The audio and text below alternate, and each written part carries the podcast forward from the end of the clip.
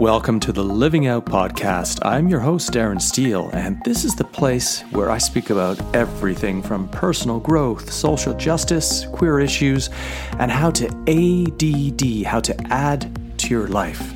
Assess, dream, and design your life to live out the best of who you are and accomplish your goals and dreams. So, the other day I was doing research. I was working on the draft for an upcoming webinar I'm going to be offering.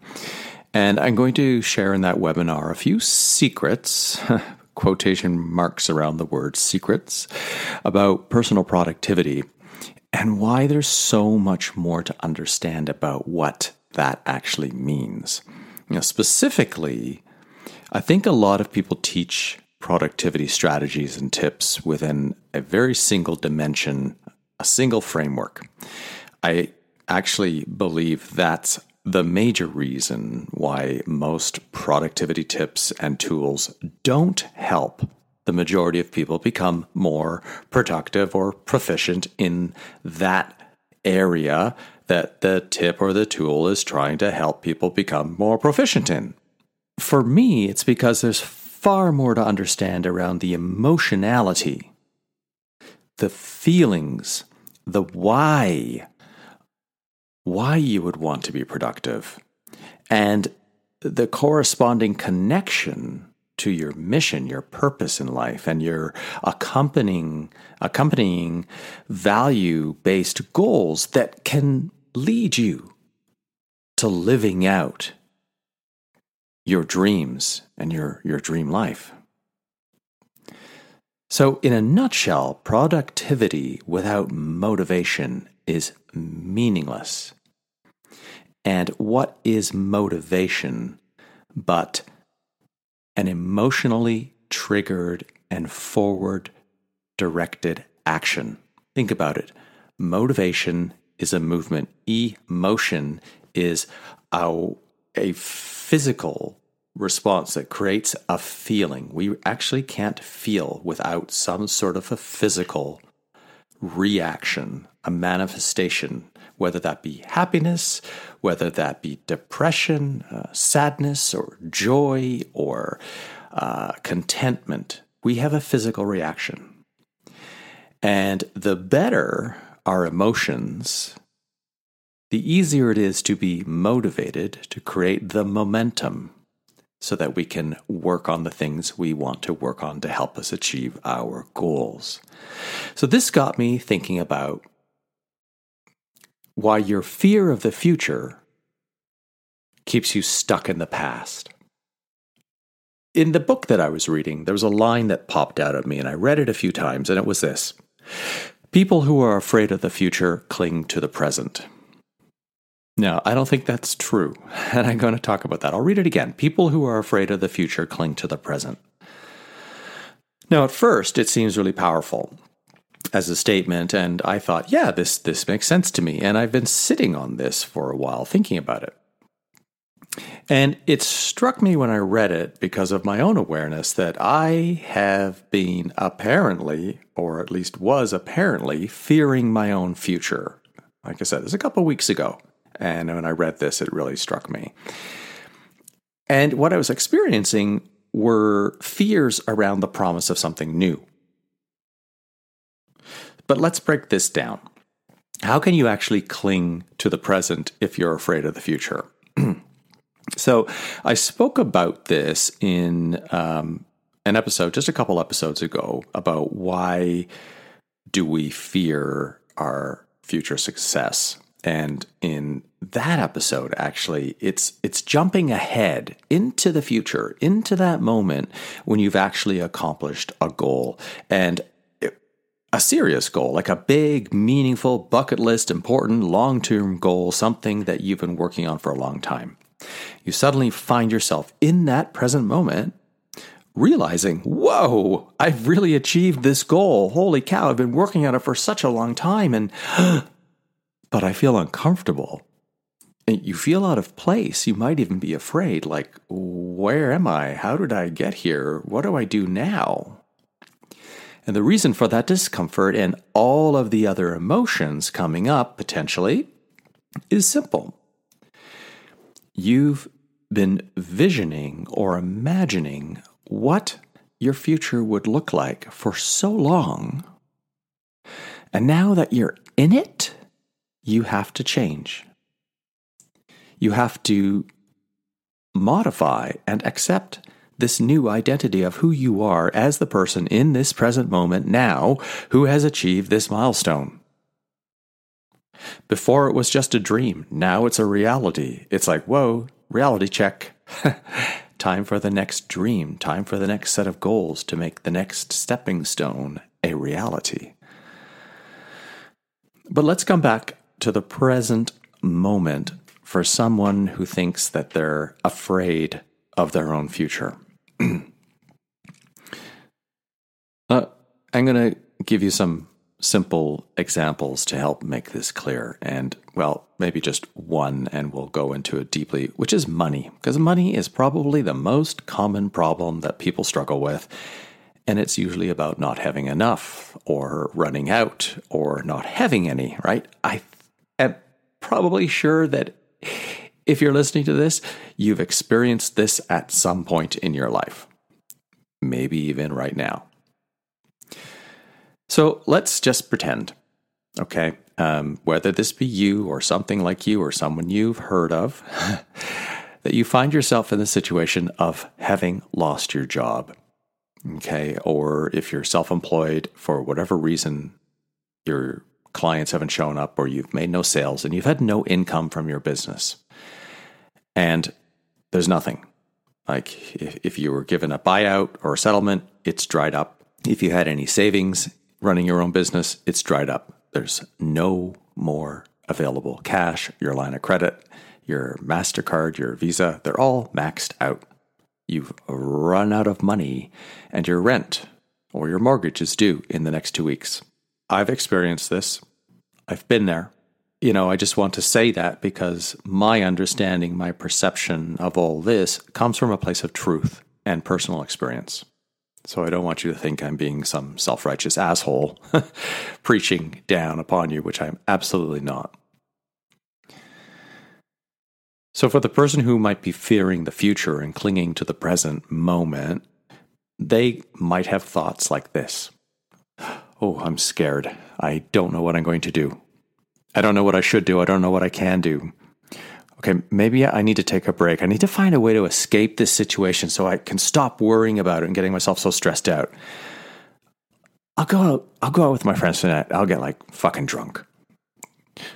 Or maybe the alternative for that person is, oh man, I'm gonna like roll myself a big fatty and like lay back on the couch, get out like some like chips and shit, and I'm going to roll a big joint and smoke that thing and just dope right out, forget about all of my problems.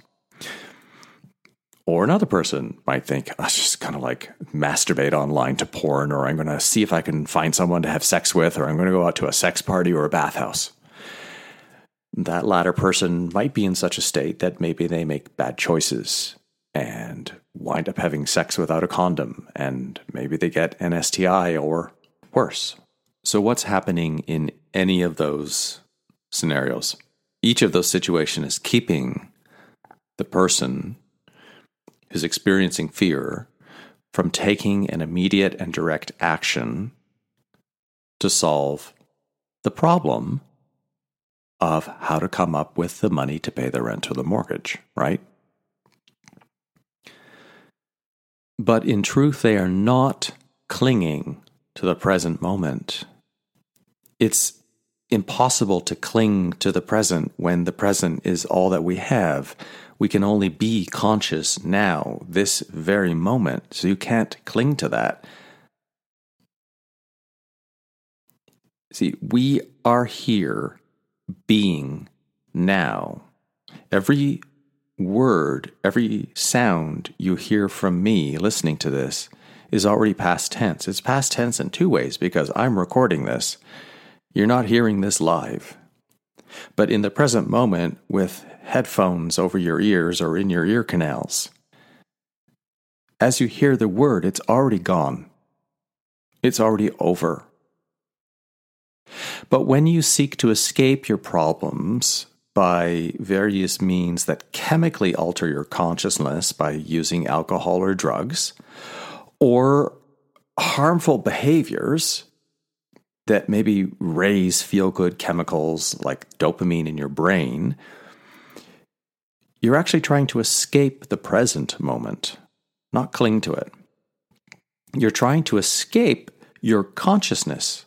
You're trying to literally get out of your mind.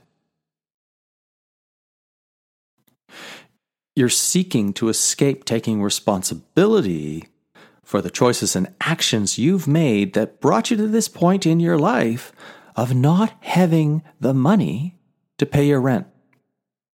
Now, that last statement is an observation, it's not a judgment.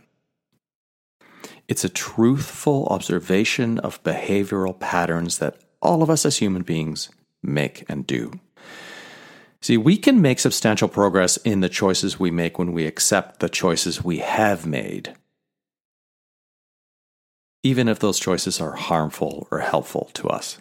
And I'm not saying it's right or wrong to go out and drink or to smoke a joint or to have a crazy night having sex with lots of people. That's up to the individual, what works for them, what feels good. But within those experiences, there's always the possibility of excess, right? There's also the possibility of frequency. How often are you trying to get out of your mind and out of consciousness to escape the present moment, which is trying to escape responsibility for everything you've done in the past? So that's what's actually happening is when you seek to alter your consciousness through drugs or alcohol or some other form of higher elevating brain chemicals, it's a way of avoiding dealing with challenges and problems in this moment. It's a way to identify with and cling to your past and not the present. You know, when we feel bad about something, or lost and frustrated, or just at the absolute end of our rope, it's because we are creating emotions based on those stories we're recounting and telling ourselves about our past. We're looking back at what hasn't happened, maybe what we didn't do, and we're negatively judging our choices and our actions. If you're like me and you look back at your past and what you've done and you start judging yourself, like, don't you want to escape those feelings? I certainly do. So to make a, a you know um, a point of clarification or distinction here, I'm not advocating that we shouldn't critique what we've done in the past. I am suggesting that we need to be mindful of the emotions that will get stirred up when we do a self assessment of our past and, and start to view it through a negative lens or start judging ourselves because there may be really good reasons why we haven't been able to accomplish certain things in our life. Like in this example, creating the income we need to pay the rent or the mortgage. There could have been so many other distractions happening. There could have been self worth reasons. There could have been maybe somebody was ill in your family and you had to take care of them. But being able to review past choices and accept them responsibly, and by responsibly, I mean without judgment, makes it easier to be then fully present in choosing the step you can take right now to potentiate solving the problem you're facing. Because there is no future. Let that sink in for a moment. There's no future. There's only now. There's not even a past. The past and future are intellectual constructs for us to understand this concept of time. Time is an intellectual idea. There's only present moment. There's only now. There's only our consciousness, and our consciousness is, by definition, now. I'm recording a podcast now nothing else. I can only exist in this moment of doing this recording, in this very conscious choice to share these ideas with you. So, back to our problems and struggles. If you're facing the current problem of not being able to pay your rent or any other major struggle that's present in your life at this moment, look to the choices you've made, but understand, and this could be where some of the negative emotions start to surface. If you repeat the previous actions exactly in the same way that you've done in the past, then you're most likely going to perpetuate the problem. That might be too literal of a statement, right? As an example, if you are a salesperson and you've spent the entire last week making phone calls and you've only received no's, that doesn't mean you need to stop taking the action of making sales calls. It's the sales call is the thing you're required to do to have a contact with another person to be able to potentiate the sale. But within you making the sales call, what could you change?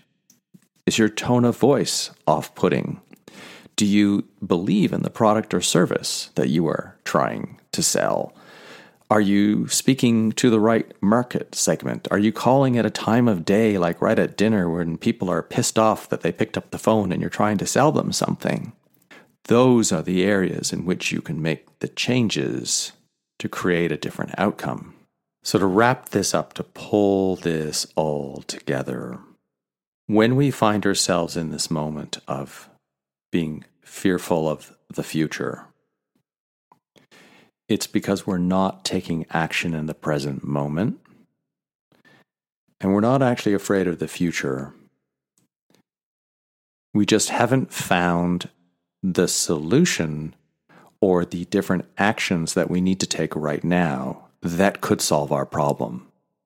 So we're looking to the future thinking, I'm never going to be able to solve this problem of paying my rent because we're basing solving that solution on past events.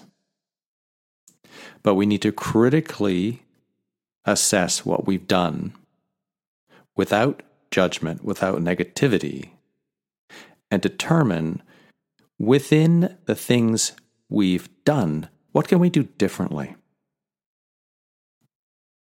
What choices can we make now that would potentiate the promise of something better? What different actions can we take? What subtly different choices can we make that will offer the future we're actually dreaming about, but which we can only ever experience in this present moment now?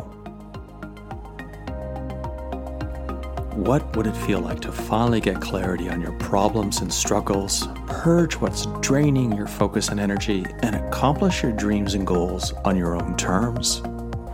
Well, in November, I'm opening the doors to a small group coaching program to teach my ADD methodology, how to assess, dream, and design your life to accomplish your goals and dreams with ease in the next three years. If you'd like to find out more, click on the link in the show notes to be notified. As always, live out and live proud.